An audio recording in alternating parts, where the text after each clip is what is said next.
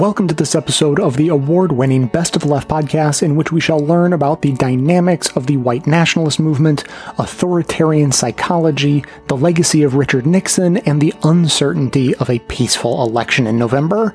Clips today are from The Truth Report with Chauncey DeVega, Cape Up with Jonathan Capehart, the Muckrake podcast, the Thom Hartmann program, Democracy Now!, and Strange Days with Fernand Amandi.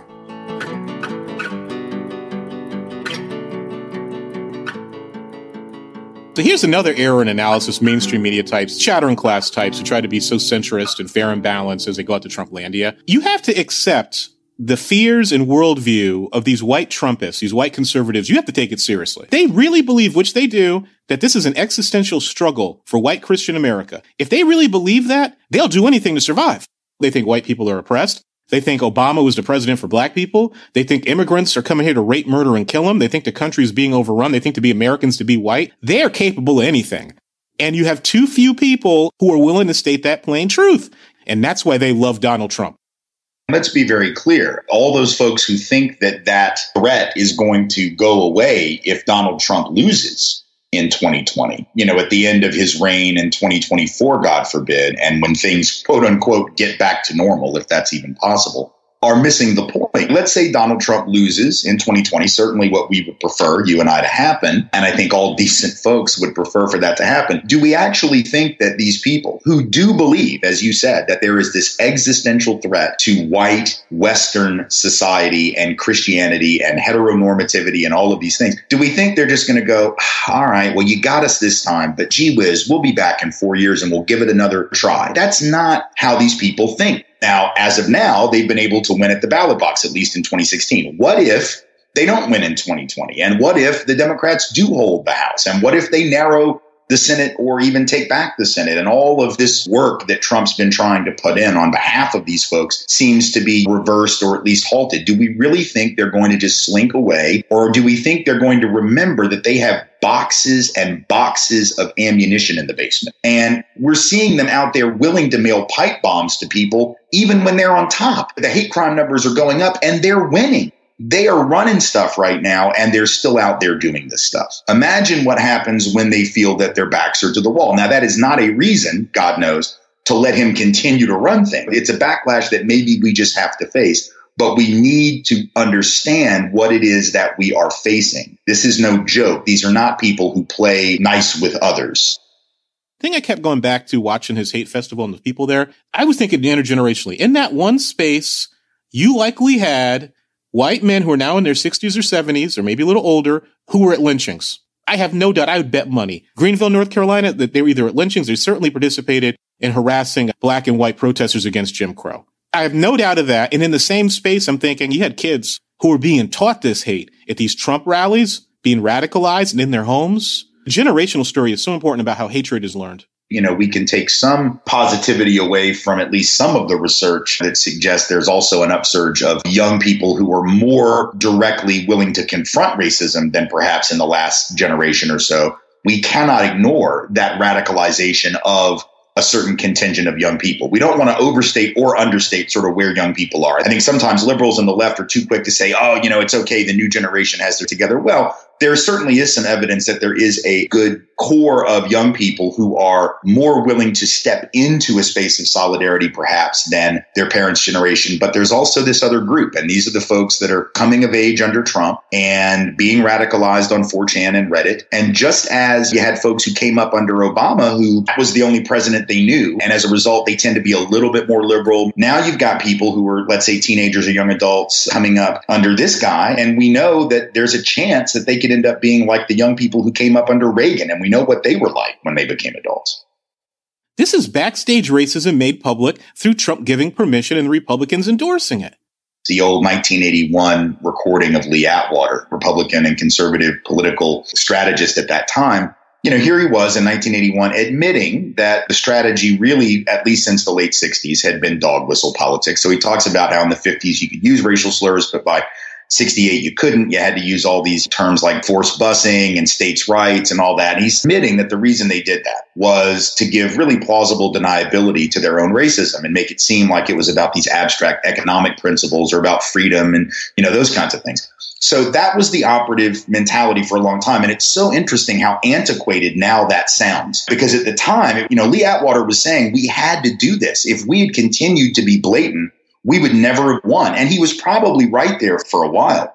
What's frightening is that you look back at that now and you just think, well, how quaint, because we have a president who has clearly come to realize either we never really needed to be that obtuse after all. We just wasted all that time. We could have just been blatant the whole time. Or maybe we did need it, but now we don't because some stuff has changed. Either way, it's a very frightening conclusion when you begin to realize that comes to where they hear all along. Well, they clearly were. Atwater was saying, look, we knew that these folks were out there. These voters were out there. We just had to sort of play a game because it was really important to them not to think of themselves as racist. And I suppose for some people, they still like to think of themselves as not racist, but there's come a point where it's become comedy now because you have this guy in New Hampshire yesterday that said, well, well, slavery wasn't racist. Owning black people wasn't racist. It was just about economics and that wasn't racist. And every time that, you know, somebody uses a racial slur, it's like, oh, that wasn't racist. And every time one of these viral videos goes out where white folks are calling the cops on some bullshit that black folks haven't even done, then it's, oh, that wasn't racist.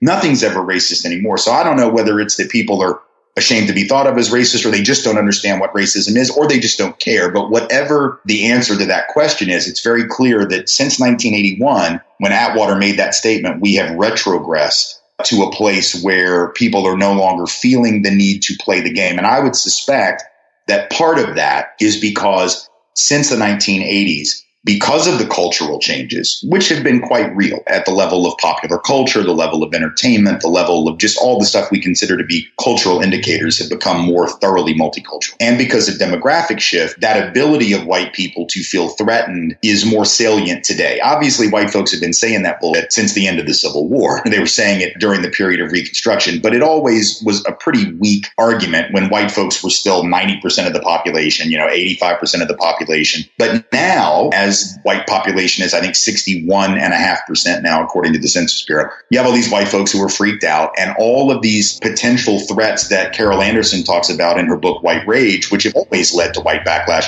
is now much more ramped up than it has been at any point in history. And that's what makes this such an incredibly dangerous moment.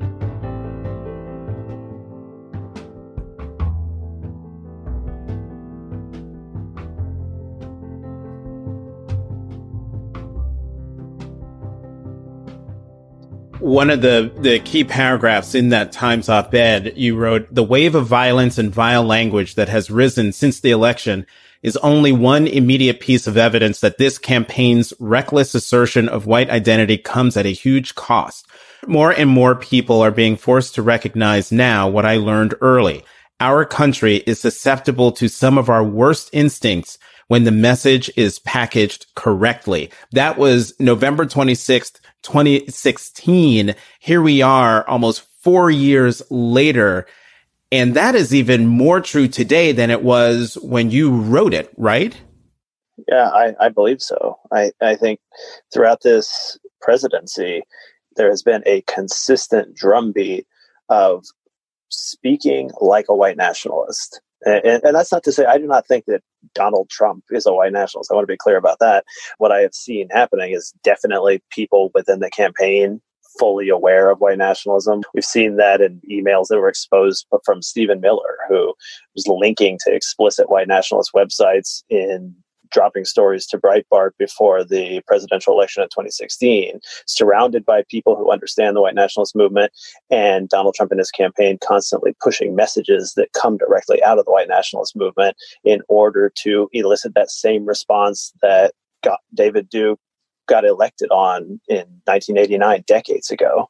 Um, I, I found something interesting you just said. Donald Trump is not a white nationalist given everything that we've seen and all the the policies and things that he's pushed, why shouldn't I view him as a white nationalist? I mean, I pretty much say so on television and in my columns every day.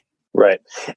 Maybe I should be more clear about my definitions. Uh, it's partly because of my background and partly because of the way I, I, talk about this that I reserve white nationalism to talk about this social movement. It, it's not incredibly large. It's hard to know exact exact numbers. We're talking about 30, 40,000 people probably who are dues paying members or donors who get literature, who sign on to explicitly white nationalist forums, and who have this whole history. There are heroes within this movement, people who have become murderers and sit in prison and are talked about like they're prisoners of war. There are protests that people remember from the 1970s. There's a whole history and a language that goes within this subgroup, this social movement of people who are really self consciously advocating white nationalism and trying to push an agenda. And I try to keep that separate from. I, I think what you could probably term just broader white supremacy, feet racist ideas about white people being endangered or threatened, these sort of more broad things that can definitely get votes and can definitely get a lot of broad support, but are, are separate from meeting up and trying to figure out how you're going to push the white nationalist agenda that level of being explicit and that level of being committed in your life. I, I, that that's what i usually mean when i say white nationalist and by that that's not donald trump. Donald trump is feeding off of it. He's using it. He's building on the messages that that movement has created over years.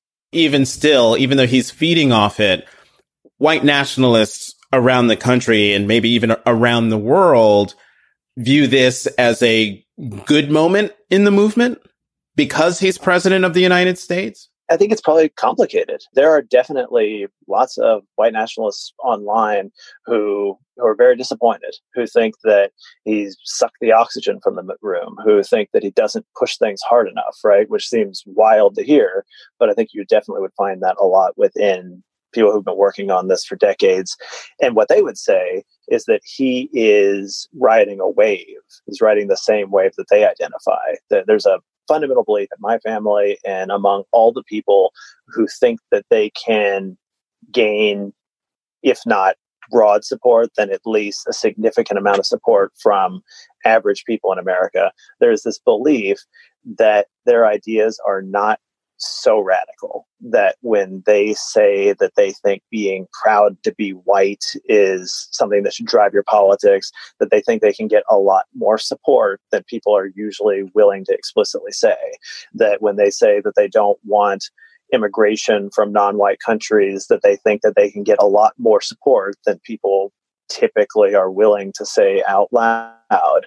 And most respectability white nationalists, I think, would say that Donald Trump is not necessarily the savior, that he is proving their point. He's saying that he's saying what they have been saying for years and doing it in a better, more well packaged way that's gaining more support from the political mainstream.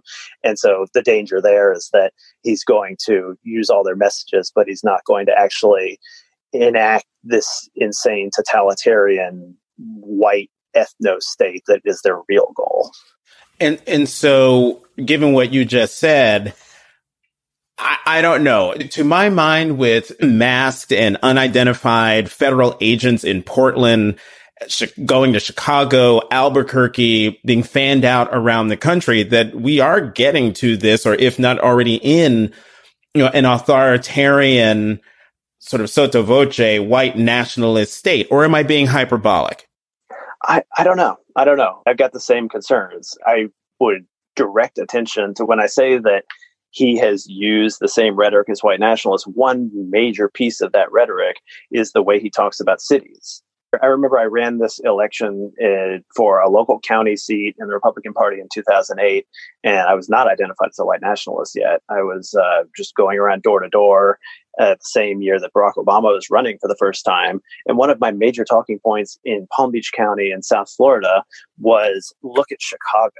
I, I went door to door because white nationalists reference Chicago as an example of the hell on earth that multiculturalism creates, that places with lots of black people create. And it's this way to signal to people with racist ideas a way that they can more subtly say that. And that has always been a central part of Donald Trump's rhetoric.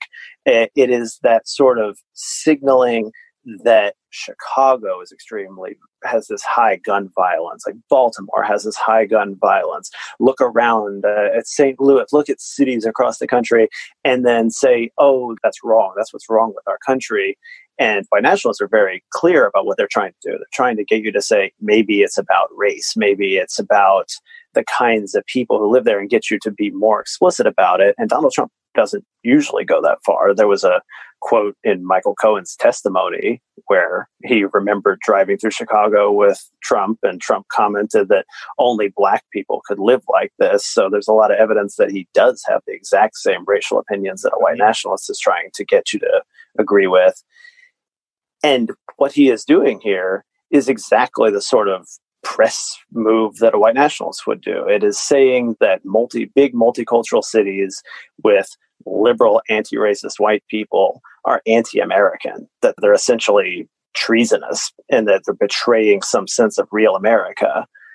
And that is something I just never thought I would actually see coming from the federal government. Uh, it's something I always heard from white nationalist speakers at political conferences where they were trying to set up some kind of social war and get people to be more explicitly racist. But seeing it coming out of the presidency is, I, I don't know what happens next. So here we are in the final months. We're less than 100 days to election day. And what we've seen out of the, the Trump campaign is what we've just been talking about federal troops in American cities, his, no pun intended, white hot rhetoric that's pushing the buttons of xenophobia and racism. Talk about your, how are you viewing the 2020 election? What are your concerns? And if any, what are the sort of rays of hope that you could possibly see as we go closer to election day? I I spend a lot of my time now trying to figure out what how I can be helpful to the anti-racist movement. And so this in a lot of ways is an extremely encouraging time to be involved in watching at this in a lot of ways the fruition of years and years of anti-racist activism. The, the reason why we have mass protests around the country and around the world around police violence against black people is because of sustained work by black lives matter activists over years to make that something that people know is happening that they can't deny that they understand they have to do something about. And that's it's amazing to have watched that happen. Like most of this movement has happened in the years since i wrote this letter condemning white nationalism and the it's been a sea change of opinion. 2013 I had condemned white nationalism and I looked up and realized that most white progressives were not talking about anti racism. They were not concerned about police violence. They were not concerned about discrimination. This is a way overgeneralization, but it was not the movement that you see now and seeing that change has to encourage everyone. I, I, I, protested in front of Lafayette Park for days right after the murder of George Floyd, and that was an extremely integrated crowd. There were plenty of people of color and black people out protesting. There were also tons of white Washingtonians who really saw this as their cause, and that's extremely encouraging at the same time, I don't want to go too far and say that everything is changed here because while progressive white people are much more aware of racial inequity and they recognize how much Donald Trump is coding and pushing out white supremacists, explicitly white supremacist messages, there is also a large segment of the white population that is completely responsive to his anti immigrant, to his racist rhetoric and I can't give any sort of predictions about the election. Like that's not that's not my role. But as we go further into the future, there is a very real possibility that the some aspects of the white nationalist worldview that lots of white people are fearful, that lots of white people are concerned, that lots of white people are reactive to becoming technically a minority in America, that that will continue to have a huge political reaction. And so, even if this election defeats Donald Trump, there is no future in America where we do not have to wrestle with the fact that white supremacy is something that exists in the opinions of millions of people and that plays a huge role in our politics. If this is a one term presidency, we can't walk away from that and say that's done. That should be the moment where we realize that this is uh, uh, a make or break moment for the future of America. And this is the number one issue that we have to reconcile.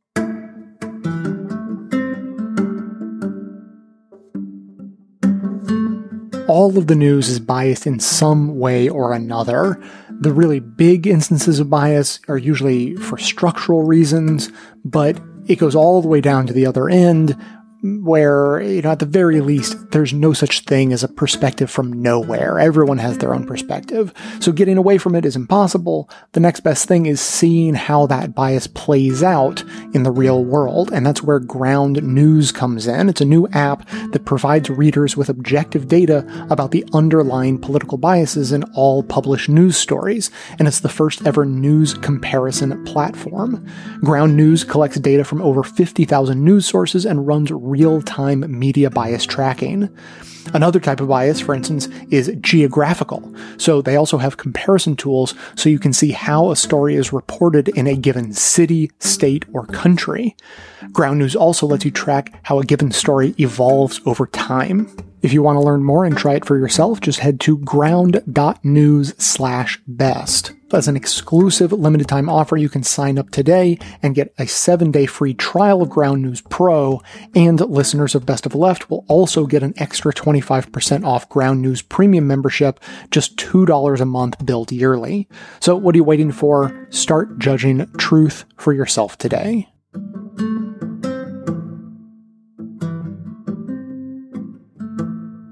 Donald Trump is running as a wartime president. He's not running on his record with COVID because it's not just embarrassing, it's been a national tragedy. He's not running on an economic record because he's completely cratered the economy. He's not running on any achievement because he really doesn't have any achievements. It's all been fake chest puffery. There's nothing actually that Trump has done that he can hang his hat on. What he is telling his supporters is that they are engaged in a, in a cold and sometimes hot civil war, and that they need a president who will be there and be on their side. That is the argument that Trump is making. And, and by the way, part of it is ludicrous. This whole thing where it's like scenes from America in 2020, like this could be Joe Biden's America. Well, no, it's Trump's America. Because this is the only environment where he can succeed. And like, if you want to take a look at who he is, other presidents would not do this. They simply wouldn't right? Because that's, and, and we've talked about this before. So much of politics is like business. It's willing to see how much risk you can take, right? And who's willing to like push the envelope further than the next person. Trump doesn't care. Trump has never suffered consequences in entire his entire life. He will push the envelope until it's completely off the table, while others are like, "Oh my God, I don't want to do this." People would be mortified if they thought that their their supporters were carrying out this type of violence or were capable of sectarian violence. Trump doesn't care. He's said over and over that people should be like carried out of his rallies, that he would take care of the legal fees for anyone who beat up a, a protester, or in the past, we used to be a lot tougher, we need to be a lot tougher, or whatever. You know, knock the hell out of them, those types of things. He doesn't have a conscience with this. He's going to push this envelope. And I have to tell you, we still have months until this thing happens. Every single day is a new opportunity for a massive tragedy. And you know, and I know, that one tragedy is going to beget another tragedy, which will beget another, and it will just it, will it'll just multiply. If the floodgates open, and there is a very real chance that they will open, we're looking at massive sectarian violence. We're looking at a massive, massive tragedy, and Donald Trump would not blink blink about that. And I think what we saw in Kenosha shows us the Republican Party is more than willing to embrace it. They're not going to shy away. They are in on this thing. They've got their chips in. There's no pulling it back at this point. They are in on whatever happens from this point on. Right. And you make a good point to want to hammer at home that, you know, he keeps describing what this country would be like under Joe Biden. Meanwhile, it's what's happening right now because of Donald Trump, which is part of the reason why they, they were talking about Joe Biden visiting Kenosha. And I think what Joe Biden needs to do from now until the election is act like the president. I think he should be going to all of these places, touring them just like the president would normally do and, and act and look just like the president would be already. I think that would really help him because it would fill that void that we, we're missing right now. You know, you saying that has just suddenly made me think about some really screwed up possibilities. So I'm working on another project and I'm like looking at the history of the modern world. There are these weird moments where there are schisms in like the Catholic Church where there are like multiple popes. Where like one group believes a guy is a pope and the other one believes that this guy is the pope, and you'll actually have two or three popes at any given time. And then all of a sudden you start thinking about, oh, I don't know. You think about Lincoln and Jefferson being presidents at the same time, you know, with the Confederate States and, and the Union or whatever you want to call it. The schism that you are describing between Trump and Biden feels so sickeningly familiar and so disturbingly familiar. Like this idea of like in these nations that sort of start to reach their conclusion, or these states that start to reach their conclusion, and there are two people with like a um, a claim to the throne, so to speak. Yeah. And you basically, and I mean that that that is the that is the root cause of every coup and every major sectarian or civil war that we've ever seen yeah, people need to understand that we're tiptoeing up on onto the precipice of something really bad here. This is supposed to be a government governed by the people. The will of the people should be what controls what the government does. And it simply doesn't do that anymore. We've lost the ability to have uh, a consensus of Americans, and the majority of Americans have the pull and the sway with where this country goes. And it gets more and more frustrating when you realize it's not how it is. Maybe it was never that way, but it, we need to fix that. I'll say this first of all, and we were talking about this before we started taping. Presidential elections, it's it's like watching a rerun. It always is. Like there's like new things that occur that maybe you didn't notice the first time, or maybe you know you have a Donald Trump who tries to start up a sectarian civil war. You know things happen. But the media and these polling companies, they live off the exact same narrative constantly, which is just a fluctuating horse race. It goes back and forth, back and forth. I can tell you, and I'll break some news on the Muckrake podcast. I wasn't going to do it, but you know, I'm, I'm, I'm feeling I'm feeling salty. The people that I talk to in the Biden campaign, their internal polling shows that they are they're ahead. That they have a comfortable lead on Donald Trump. They are not afraid of the Electoral College at the moment. Uh, they actually feel like that they have a pretty comfortable lead in the Electoral College, but they are very concerned about whether or not he will accept a loss. And by the way, I want to point this out. Joe Biden has gone through an incredible evolution in just a few months. And I want people to be aware of this. When Joe Biden began his presidential campaign, he told everyone, he's like, oh, Donald Trump is an aberration. We'll get past this and we'll be fine. And I'm going to talk to Republicans again and America will just figure it out. And this will just be like a little blip on the radar. He's gone from that to talking in private with people about how to deal with a president who will not concede a loss. That's a problem. You know what I mean? Like that that that is one of the conversations. That is part of the strategy. And I have to tell you it's keeping people up because they truly believe that that is who he is. And what do you do what do you do if you win the electoral college plus you win the popular vote and you have a president who will not allow or will not concede and will not allow his followers to believe that the election was real? And even if you do somehow or another manage to get through that without major sectarian violence and blood in the streets and you know civil war even if you do get to january and you take the oath of office what do you do when like 30% of the country believes that you are not really the president and that you have engaged in a coup? What do you do when there are tons of people to make money off of building off that type of hysteria? How do you rule a country or how do you serve as president of a country where 30% of the people are lost in an alternate reality where you are somehow or another uh, a usurper of power? How does that happen?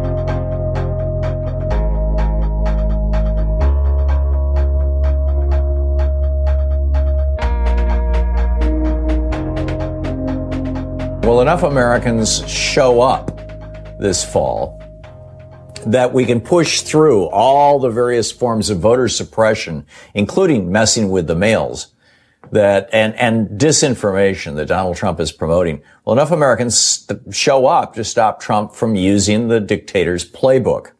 Uh, this is this is really an important point, and it's a point that Rachel Maddow made on her show last night, and it was the first time I'd heard it in the national press. I just finished writing this book about oligarchy and tyranny, and it's, you know, uh, front and center there, but I had not seen, I'd been kind of waiting for, but I had not seen anybody in the corporate press talk about this. And now one show has, we'll see if others do, But here it is. The single most consistent defining characteristic of an emerging dictatorship in a country that started as a democracy is that the dictator actually holds elections and typically wins them. In fact, always wins them. That's why he's the dictator. And the way that the dictator, and, and I'm using the word he because I don't know of any female dictators who have done this. And the way that he does this is by seizing control of the instruments of government that can help him win the election. Not because people love him, but because basically they end up having no choice. I mean, Donald Trump has done this now with the Justice Department, the Post Office, the Department of Homeland Security, the Department of Health and Human Services, the Federal Reserve, and our intelligence agencies. None of this has ever happened before. This is arguably a massive violation of the Hatch Act, which says you can't use federal resources for election purposes. And they've been violating the Hatch Act forever. From Kellyanne Conway pitching Ivanka's stuff in front of the White House logo to Donald Trump putting Goya products all over his desk, his daughter Ivanka doing a photo shoot with Goya products and tweeting. I mean, all this kind of stuff. This is all deeply, profoundly illegal, but Trump is like pushing it in our face. Like, screw you people. We don't care about the law. We don't care about democracy. We only care about power. Over at the Justice Department, Attorney General Bill Barr has said that he intends to investigate Joe Biden. In fact, he's doing it right now, the John Durham investigation and uh, Joe Biden and his son's activities in Ukraine, and that, eh, you know, yeah, maybe just before the election we'll release all this information. Trump has seized control of the post office. He's just over the weekend on Friday decapitated its senior management and has already begun slowing down the mail. People all over the country are complaining that their packages are arriving late. Hell, I sent a couple of books to a friend of mine in Los Angeles two weeks ago via priority mail, and they have not arrived yet. He is slowing down the mail. He's more than doubling the cost for states to send out mail-in ballots. He's telling the states you can no longer mail these things bulk rate, third class mail. You have to mail them first class mail. So the price goes from roughly 20 cents to a little over 50 cents.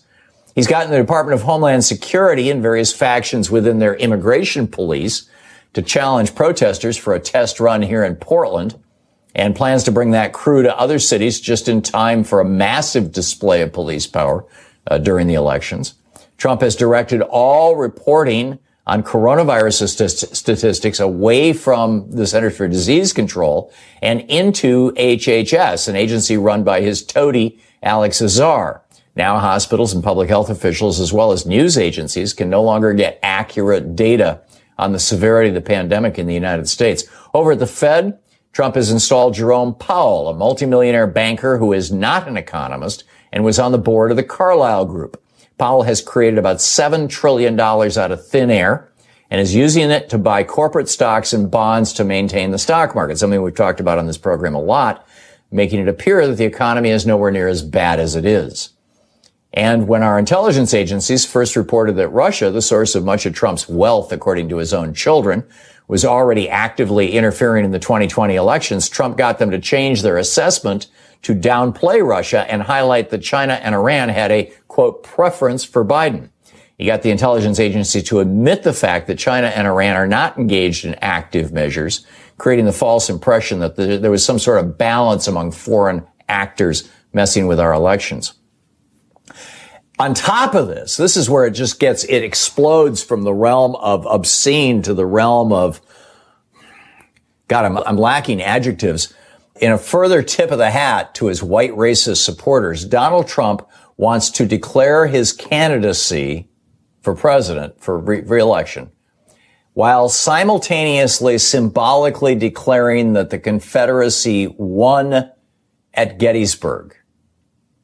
Gettysburg, you will recall, was uh, referred to by actually by the federal government's website for Gettysburg says it was quote often referred to as the high watermark of the rebellion. Gettysburg was the Civil War's single bloodiest battle. Now the South lost at Gettysburg, but Trump wants to go there and proclaim his candidacy. I think you know to essentially say to white racists in America which day by day I'm discovering to my horror is a larger fraction of white people than I ever imagined. that basically he's reversing the, the Confederacy's loss at, at Gettysburg. One of the points that I make in my new book on oligarchy is that the South lost the Civil War but won the peace. And that's essentially what Donald Trump is ratifying, is certifying. And all of these actions, if you add these all up, no president has ever done these things, right? No president has ever used the Department of Homeland Security or any of our federal police agencies to help his reelection. No president has ever used the Department of Health and Human Services to help him win re-election. No president has ever used the post office or messed with the post office to help him win election. No president has ever manipulated the Federal Reserve to help win an election. No president has ever manipulated our intelligence agencies to win an election. I mean, the closest you can get to that was Nixon back during the 72 election. And this, I'm doing this from memory. I can't find documentation on it, but my recollection is that he was making it harder for reporters in Vietnam to do their job. And that was around the time that Walter Cronkite was pulling his hair out. But that pales in comparison to what Trump is doing. So you add all this stuff up and it becomes fairly clear that Donald Trump doesn't think that he's president of the United States. He believes that he's a tin pot dictator of a third world country. He's been governing that way for three and a half years and now he's campaigning that way. And the question that we're confronting over the next six months between now and January 20th, when the new president should be taking place, you know, or when Trump's uh, pr- presidency officially ends, is whether Trump has taken America so far down this road of oligarchy and tyranny and despotism and fascism, essentially, that we can't recover. I mean, it's going to take tens of millions of us showing up, speaking out, and making sure our votes are counted to stop this train wreck before it utterly destroys the American experiment. And there's still months to go. There's still a month or so to go before early voting starts. And we've got all this stuff in place. What more is Donald Trump going to do? What more are the fascists in the Republican Party willing to do?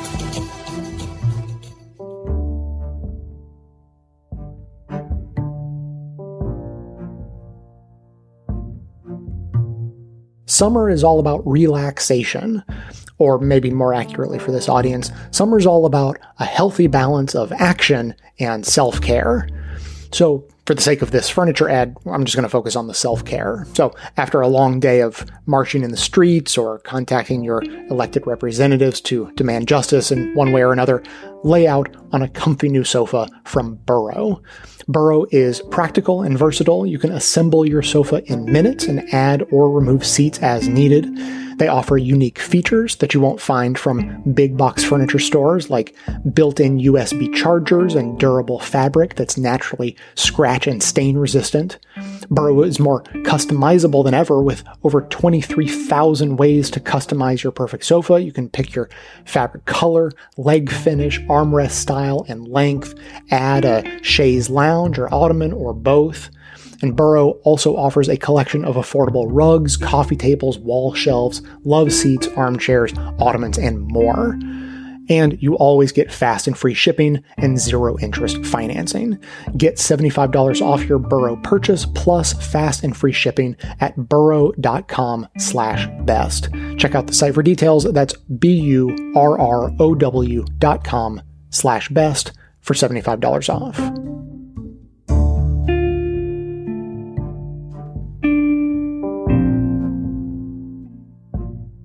You've reached the activism portion of today's show. Now that you're informed and angry, here's what you can do about it. Today's activism voting is not enough. Get involved in the ground game now. As of the publishing of this episode, there are exactly 56 days until Election Day. That's eight weeks, just two months. To make sure every one of those days counts, we've launched our 2020 Election Action Guide, which we're calling Voting is Not Enough, because it's just not. From now until election day, we'll be highlighting different ways you can be spending time and or money to support a free and fair election, as well as Democrats down the ballot and all the way up to the Biden-Harris ticket. All of this information can be accessed from the Voting is Not Enough tab at bestoftheleft.com or directly at bestoftheleft.com slash 2020 action. As a reminder, in our last Voting is Not Enough segment, we encouraged you to become a poll worker. The record shortage of poll workers the country is facing right now will directly impact the number of available polling places during the election. So, be a poll hero and head to workelections.com today to find out how to apply in your state. Today, we're talking about the ground game. Getting out the vote definitely looks different this year, with in person canvassing nearly entirely off the table due to the pandemic. With the exception of the Trump campaign, of course, which claims they've knocked on 1 million doors in Florida with their sticky little virus hands. Ew. That may make you nervous if you've heard about the many studies that show that canvassing and actually talking to people in person has the biggest impact on voter turnout. After all, excellent fieldwork is how Obama won. But that was years ago, and political scientists say things have changed. The data now shows that calling voters and relational voter turnout, or having volunteers reach out to the people in their own networks, seems to be actually as effective, if not more effective, than door to door canvassing. Some even think that the pandemic is pushing campaigns to steer away from tactics where the cost per vote is too high and is forcing them to focus on more efficient uses of campaign funds. And this is all good news because thanks to Trump, COVID-19 is going to be with us for a while. The other key point the data shows is that persuading voters in a general election in a country as divided as ours is nearly impossible. However, inspiring voter turnout in the people who prefer your candidate, making sure people are registered and have a voting plan, that's where campaigns can make a huge difference. And that is exactly what political action organizations and down ballot campaigns on the left are focusing on this fall. They have adapted quickly to our new environment, building their entire 2020 strategies on calling, texting, and sending letters and making sure volunteers feel connected via Zoom. So what can you do? Whether it's calling, texting, or sending a postcard, there is a way you can get involved and help inspire voter registration and turnout. With so much at stake and voter suppression tactics in full swing, there is no time to lose. Swing Left, Indivisible, Vote Forward, Field Team 6, Supermajority, Move On, Progressive Turnout Project, the Biden Harris campaign, and many more have already kicked off their Get Out the Vote efforts, and they need you. So get some friends and family to join you and start signing up for trainings and volunteer slots. The 2020 ground game may look different, but it's still the most important game in town. The segment notes include all the links to this information as well as additional resources, and once again, this segment is available under the Voting is Not Enough tab at bestoftheleft.com. So if ensuring we inspire historic voter turnout for the most important election of our lifetime is important to you, be sure to spread the word about getting involved in the ground game now via social media so that others in your network can spread the word too. Do you see the breeze blowing? Can you feel the winds have changed? Do you smell the scent of roses or does rotten air remain? Do you feel the time has come when we rectify what's wrong, putting all where it belongs as we stand up and be strong? Cause it's time to make a difference in this fickle world of change. I want to turn to a phone interview President Trump did with Fox and Friends in May after the Department of Justice dropped charges against Trump's former national security advisor, Michael Flynn, even though Flynn twice pleaded guilty to lying to the FBI about his communications with the Russian ambassador. Trump said he learned a lot from Richard Nixon during the federal investigation of his 2016 campaign ties to Russia. From Richard Nixon, don't fire people. I learned a lot. I study history, and the firing of everybody, I should have in one way, but I'm glad I didn't because look at the way it turned out. They're all a bunch of crooks and they got caught. But I learned a lot by watching Richard Nixon. Of course, there was one difference, one big difference. Number one, he may have been guilty, and number two, he had tapes all over the place. I wasn't guilty. I did nothing wrong, and there are no tapes. So, John Dean, um, you were the man whose White House, whose uh, Watergate testimony helped to lead to the downfall of Richard Nixon. Um, uh, you talk about what it's like to work for a vindictive president, but even Nixon, you say, um, doesn't have the raw lust for power that Donald Trump does. Talk about what he just said and what he's done and the comparisons you see between Richard Nixon then and President Trump today. Amy, I worked for the last authoritarian president we had. That was Nixon. I learned a lot observing, watching what I was doing right then and there. We've had very few authoritarian presidents, uh, depending on exactly how you define them, but as generally socials, Science looks at these people uh, Andrew Jackson, Woodrow Wilson, uh, Richard Nixon, and now Donald Trump. There's a very unique uh, governing style in these people, and, and that is they don't really want to hear anything from their aides other than obedience and we're seeing that at this time. That's that's the, lesson that he learned from Nixon is don't get caught. Is because Nixon was caught, and so he said, "Well, of course he was guilty, uh, so that's different than me." Well, that Nixon did not think he was guilty, but Nixon, when cornered, was willing to follow the rule of law. What concerns me about Trump, I don't think Trump will do what Nixon did. Uh, he certainly wouldn't concede during the impeachment proceeding that he had done anything. Richard Nixon didn't take the country through an impeachment proceeding. So Trump is of a different cut than Nixon. I think he, in fact, Amy, he's going to make Nixon look like a choir boy before it's all over. You said Trump should have been impeached on the first day. Why? well, because he, first of all, his behavior during the campaign, uh, where he reached out and obviously colluded with Russia. We now have it by the Senate Intelligence Committee, uh, where nine Republicans joined in in the report and show very, very clear collusion. Uh, this is just unprecedented. So this president needs to go, and the only way to force him to go is for people in a tsunami style election to remove him. We just talked about LeBron James coming up to Washington, leaving the bubble of the basketball court uh, to protest President Trump. Can you talk about how Nixon dealt with protests, how he cared about protests, and Donald Trump, what he does. And then talk about the Republicans who have come out one by one supporting Joe Biden.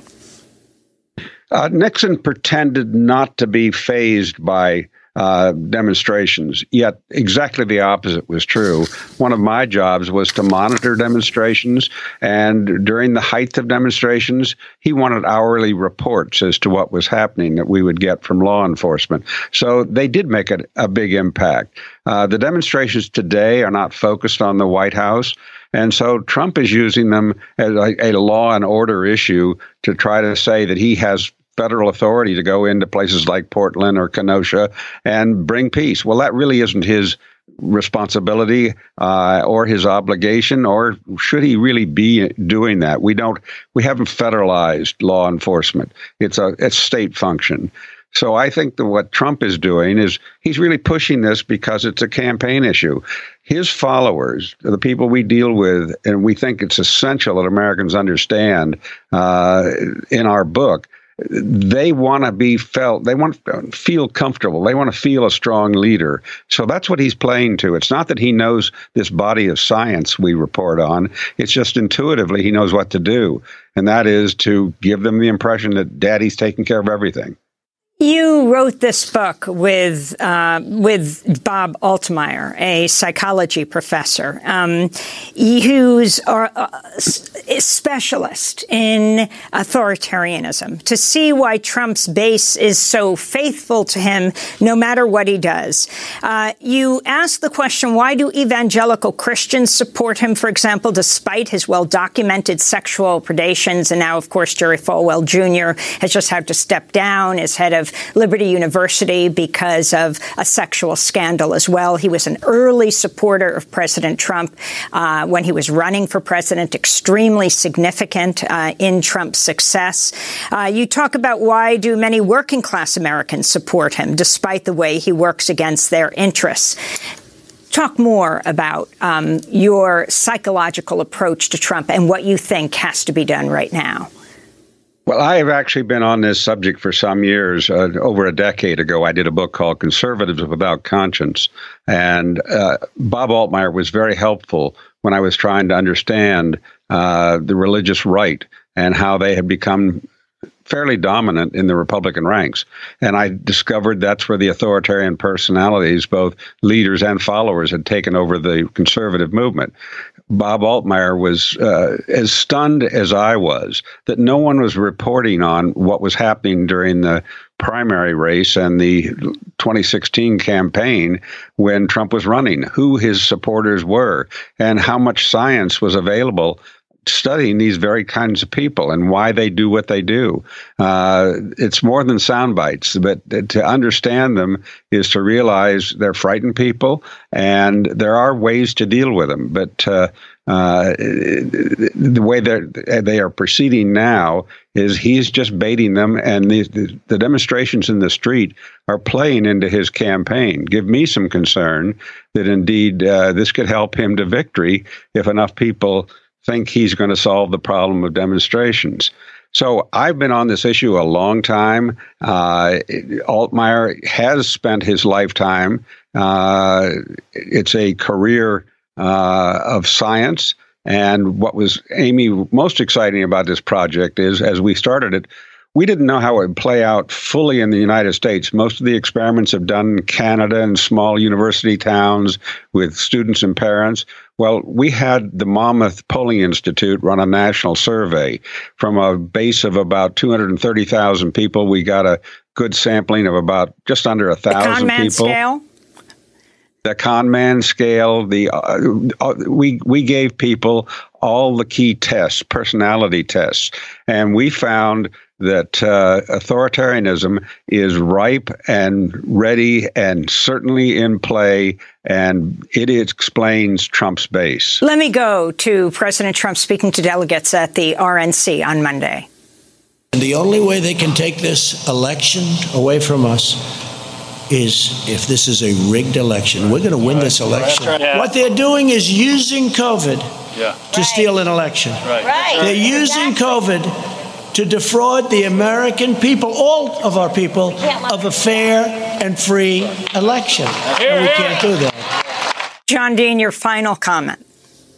We found in the poll that about 24 to 29 percent of his followers will tolerate him ignoring the Constitution if he loses the election. That's troubling.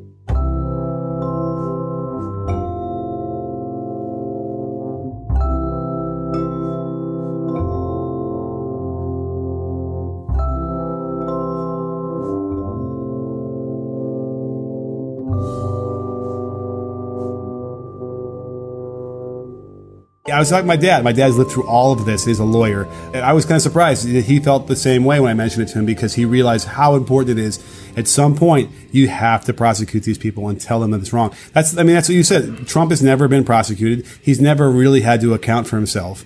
And uh, that's why none of these people ever change their behavior. It seems so important for the healing, for the healing. Ford said, "Oh, we need to heal the country. We're not going to, you know, we're going to pardon him and move on."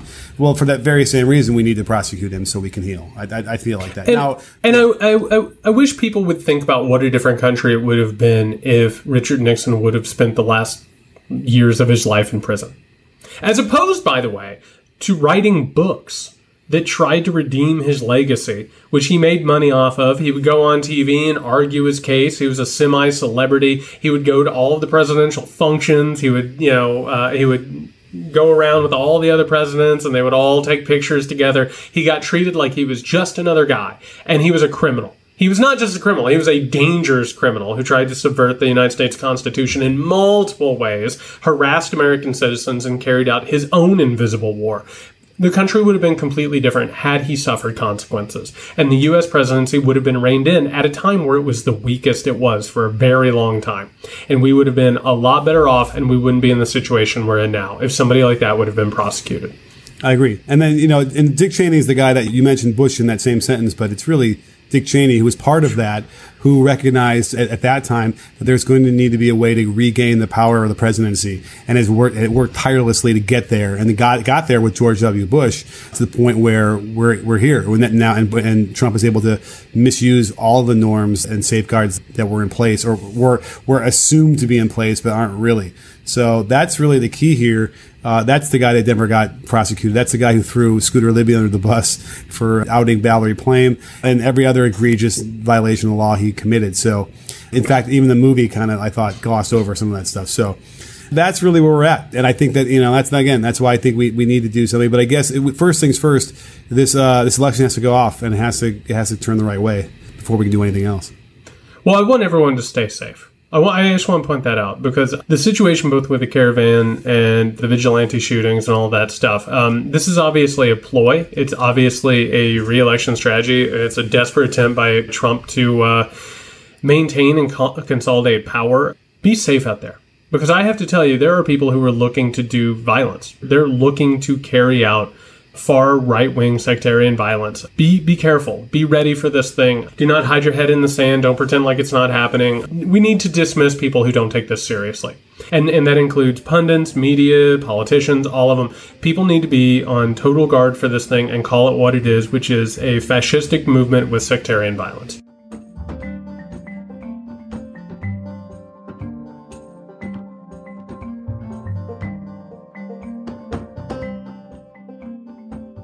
One other thing that you write very eloquently about in the book is, is this dichotomy or the hypocrisy of a fascist state calling for this notion of law and order when at the same time, in the same breath, the fascist state shows that they themselves are not punitive practitioners of law and order. Basically, the law does not quite apply to them. How do supporters of those fascist leaders reconcile that inherent contradiction of calling for a law and order society that does not apply to the fascist leadership? Brilliant question. And the short answer in the idea is, is with fascism is racism. Uh, racism is used to make you think that law and order means that the hated minority, be it Hispanics, immigrants, the undocumented, black people, that they, in and of themselves, usually the men, are violations of law and order. So the Nazis did this with Jews. They said the Jews were by their nature criminal, always stealing from you, lazy. And this is what you see all around the world. Every time you see one of these ultra nationalist regimes, they say they're going to impose law and order, where that means they're going to go after political opponents, hated min- uh, religious and, and ethnic minorities, and they change the meaning of law and order and to suggest that uh, it's actually just being those uh, a member of that group, a political opponent, a leftist, uh, a black person, an immigrant, that is a violation of all law and order. And by their very nature, their own supporters are lawful. So when you see people, you know, uh, coming storming the Michigan legislature with guns, well, they're supposed to be, by their very nature, lawful because they're supporters of the president. And so that's what's meant in this law. You change the meaning of law and order so it has nothing whatsoever to do with guilt or innocence. It has to do with whether you're on the leader's side or not. But is that distinction one that uh, the supporters of the fascist leadership understand inherently and rationalize and justify to themselves? Or are they aware that there is dissonance in that law and order message when even the practitioners of the fascist government are caught being and engaging in corrupt, lawless activities themselves? Right. So here we have to think about so on the one hand, Trump shows a very extreme version of this, but we we saw this with the Nazis too. I mean, I don't want to draw a tight analogy between the Nazis and Trump, but in this respect, they're similar. The idea is you need a strong man, you need a corrupt strong man to take on the corrupt elite. And the more corrupt and the more used to being like a mob boss he is, the better he'll be at detecting the corruption on the other side. And he's your strongman. So, what the goal in fascist politics, you say democracy itself is corrupt. Democracy, this whole the whole business is corrupt. And what you need is you need someone who's more corrupt and and doesn't cut and just doesn't uh, then cuts all the corners and smashes this corrupt elite democracy on your behalf. And his corruption is at least corruption for you. Let me close then by asking if the best case scenario transpires and Joe Biden is successful and takes the oath as the 46th president of the United States on January 21st.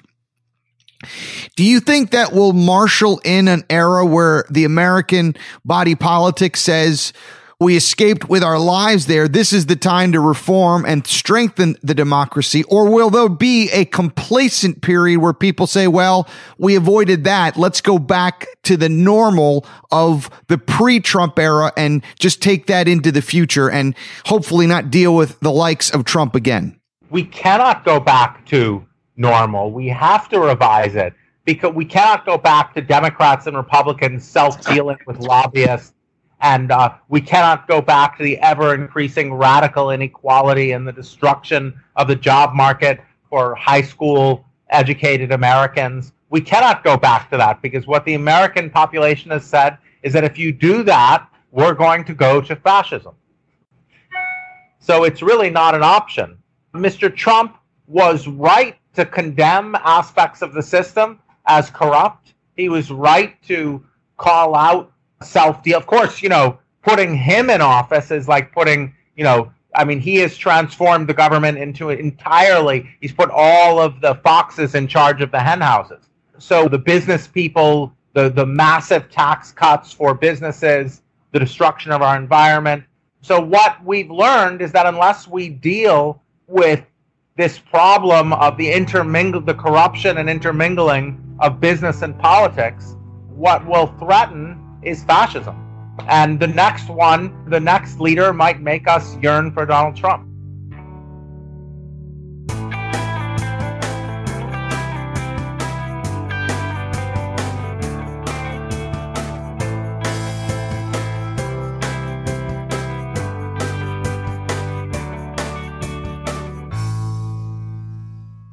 We've just heard clips today, starting with Chauncey DeVega and Tim Wise talking on the Truth Report about the nature of white supremacy.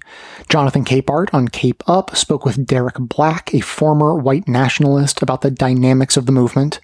The Muckrake podcast discussed the election through the lens of the far right movement. Thom Hartmann explained the dictator's playbook. Democracy Now! spoke with John Dean comparing Trump to Nixon.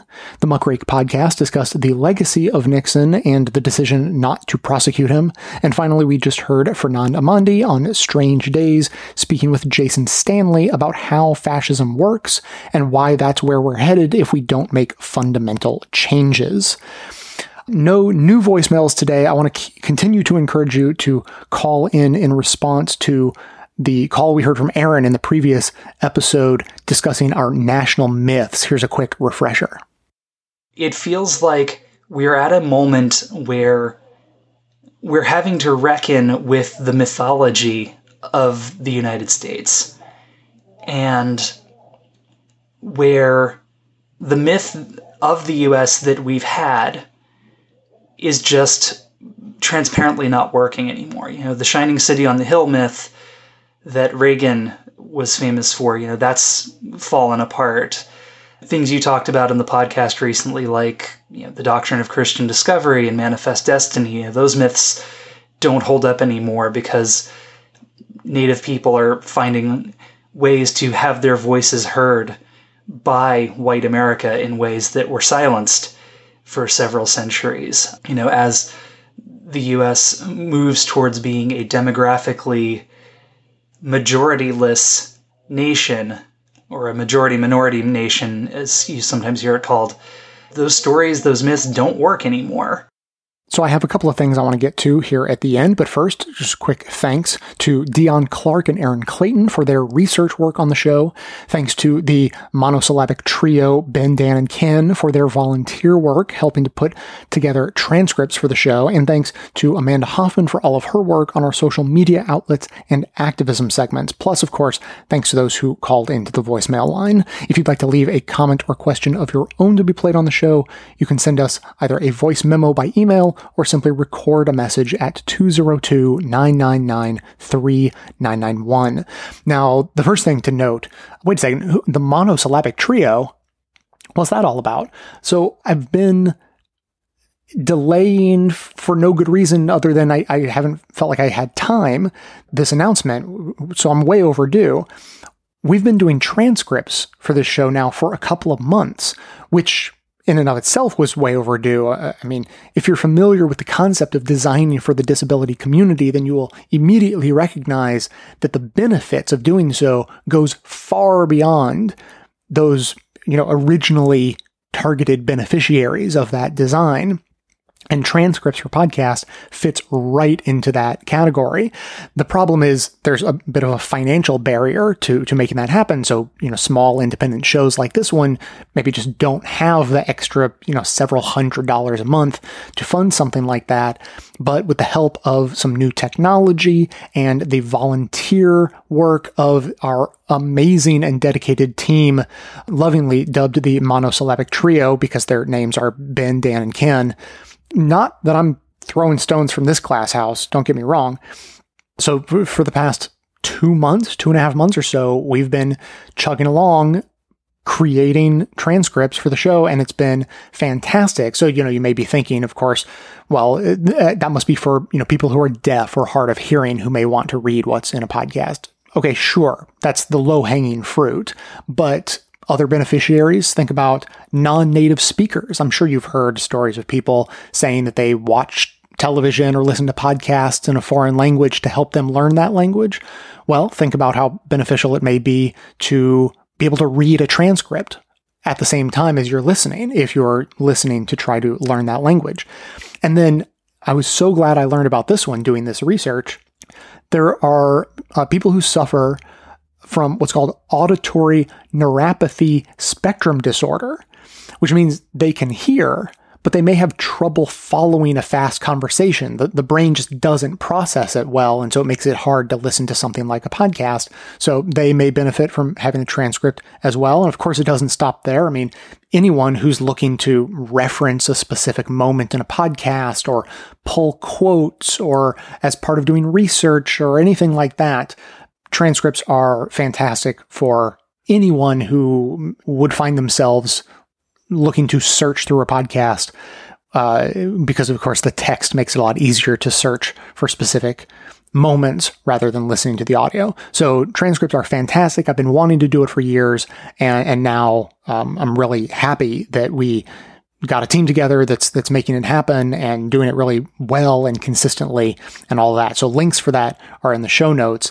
And as part of my research for how to do this and how to do it right, I found that there are some best practices. So the transcripts are available not only on our website, which makes it easy to load up on different size screens and the page, you know, morphs its size to, to fit whatever screen you're using, you know, but also maybe you want to download it and take it with you when you don't have an internet connection. Well, for that reason, we have downloadable PDFs.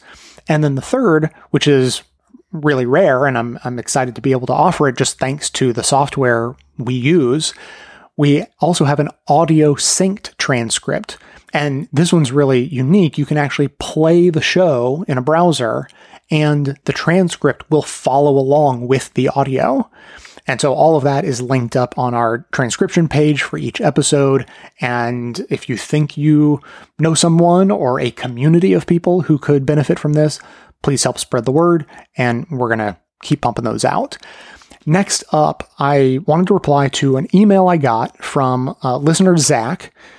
And uh, he calls himself Zach the Theologian, just for context. That's where he's coming from, and you'll you'll see that come up in his email. And he has questions about voting, and he premised it by saying that he he took a, one of those sort of political position tests that if you answer a bunch of questions, it'll tell you what candidate or candidates you most closely align with. So he took that test on isidewith.com and had this to say. I found that I agree 91% with Howie Hawkins, and that's the Green Party candidate for 2020. Continuing, I didn't even know who that was before this test. The two party bias is real. It feels really good to know that there's actually a candidate running that I can truly support and get behind that really agrees with me on issues. Should I vote for him for real? As a theologian, I understand that fear is the root of sinful action, and so I'm hesitant to allow my fear that Trump will cheat his way to a victory make me vote for Biden. I've heard talk about making sure the gap is large enough that Trump can't cheat his way out of it. I really don't want Trump to win, but I really want to be an idealist and vote for the candidate I want. I know you have lists and lists of things to cover, but I was wondering if you could talk about this how our fear of Trump is influencing us. Am I betraying the country if I vote for Hawkins? Am I betraying my vision of a beautiful and inclusive America by voting for the person who sees that future too?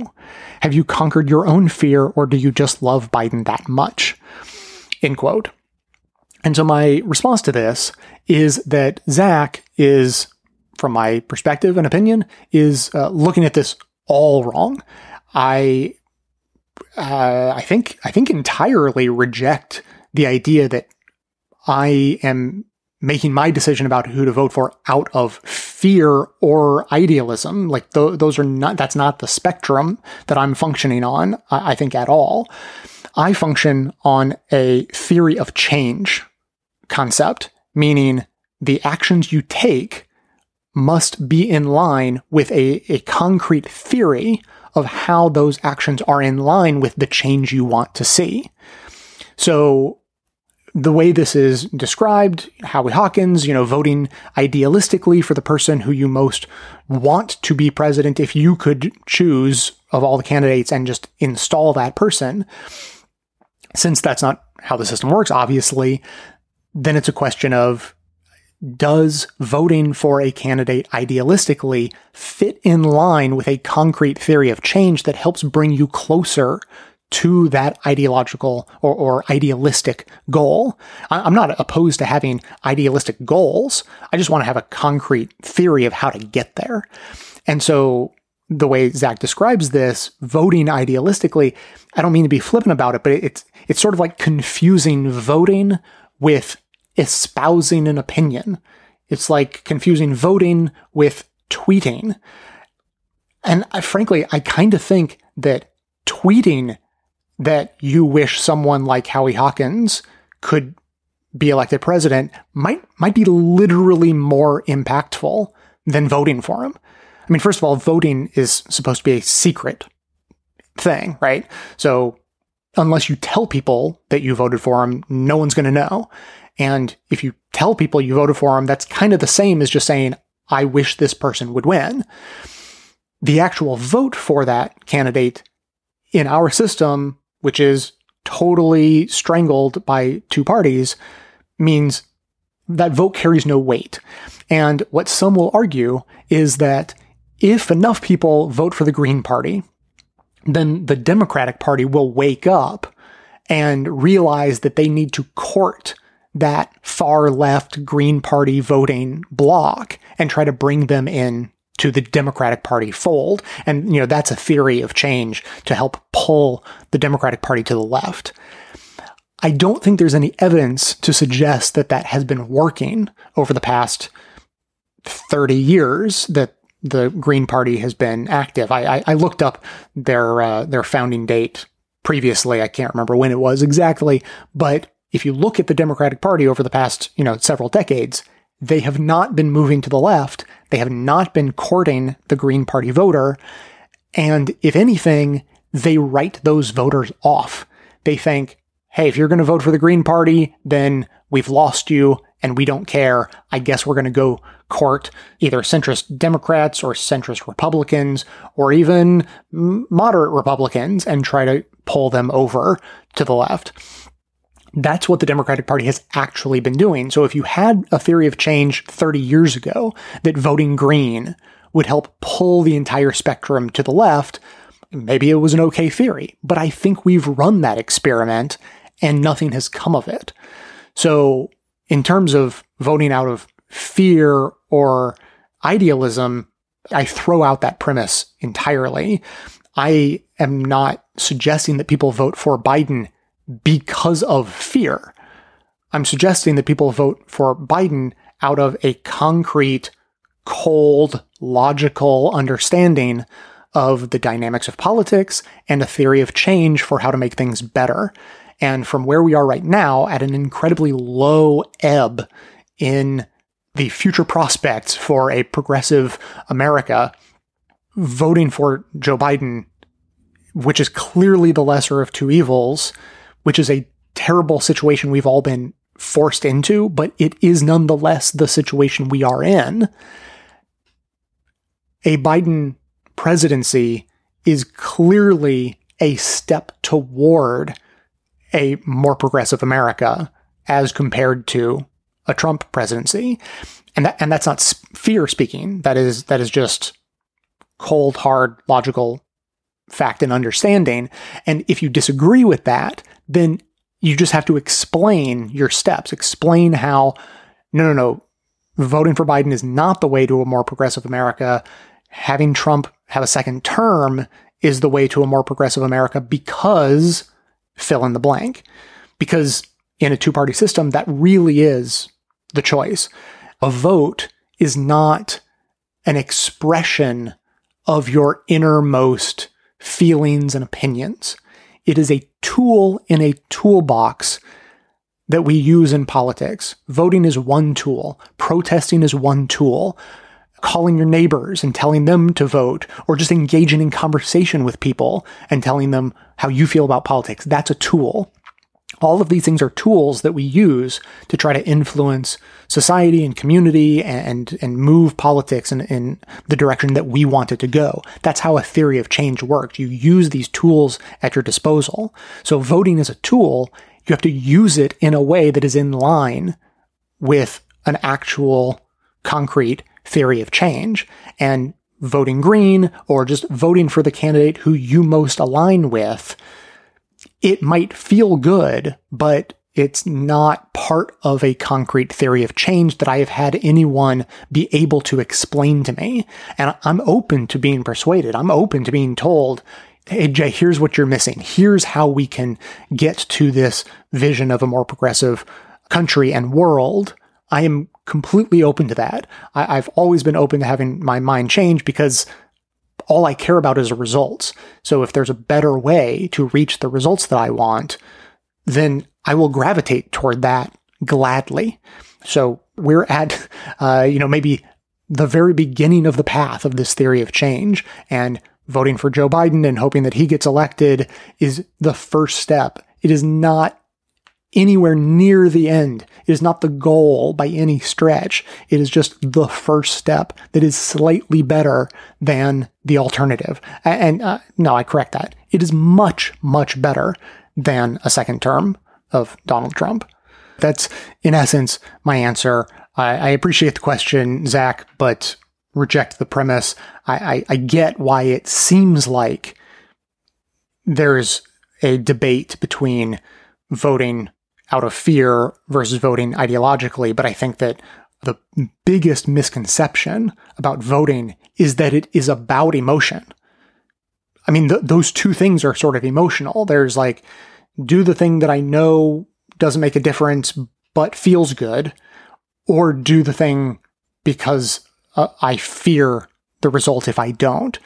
It feels like an emotional thing to vote. And I just don't think it should feel that way. I don't think that that is how people should approach voting. I think it should be much colder and, and more logical than that. As always, I would love to hear from you on this or anything else, or a quick reminder to reply to Aaron's message about our national cultural myths, and the stories we tell ourselves. I think that's a really interesting conversation that we should explore a bit. The number to dial 202 999 3991.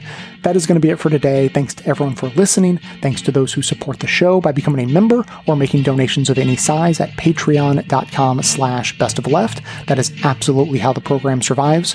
Of course, everyone can support the show just by telling everyone you know about it and leaving us glowing reviews on Apple Podcasts and Facebook to help others find the show. For details on the show itself, including links to all of the sources and music used in this and every episode, all that information can always be found in the show notes on the blog and likely right on the device you're using to listen. So, coming to you from far outside the conventional wisdom of Washington, D.C., my name is Jay, and this has been the Best of the Left podcast, coming to you twice weekly, thanks entirely to the members and donors to the show from bestoftheleft.com.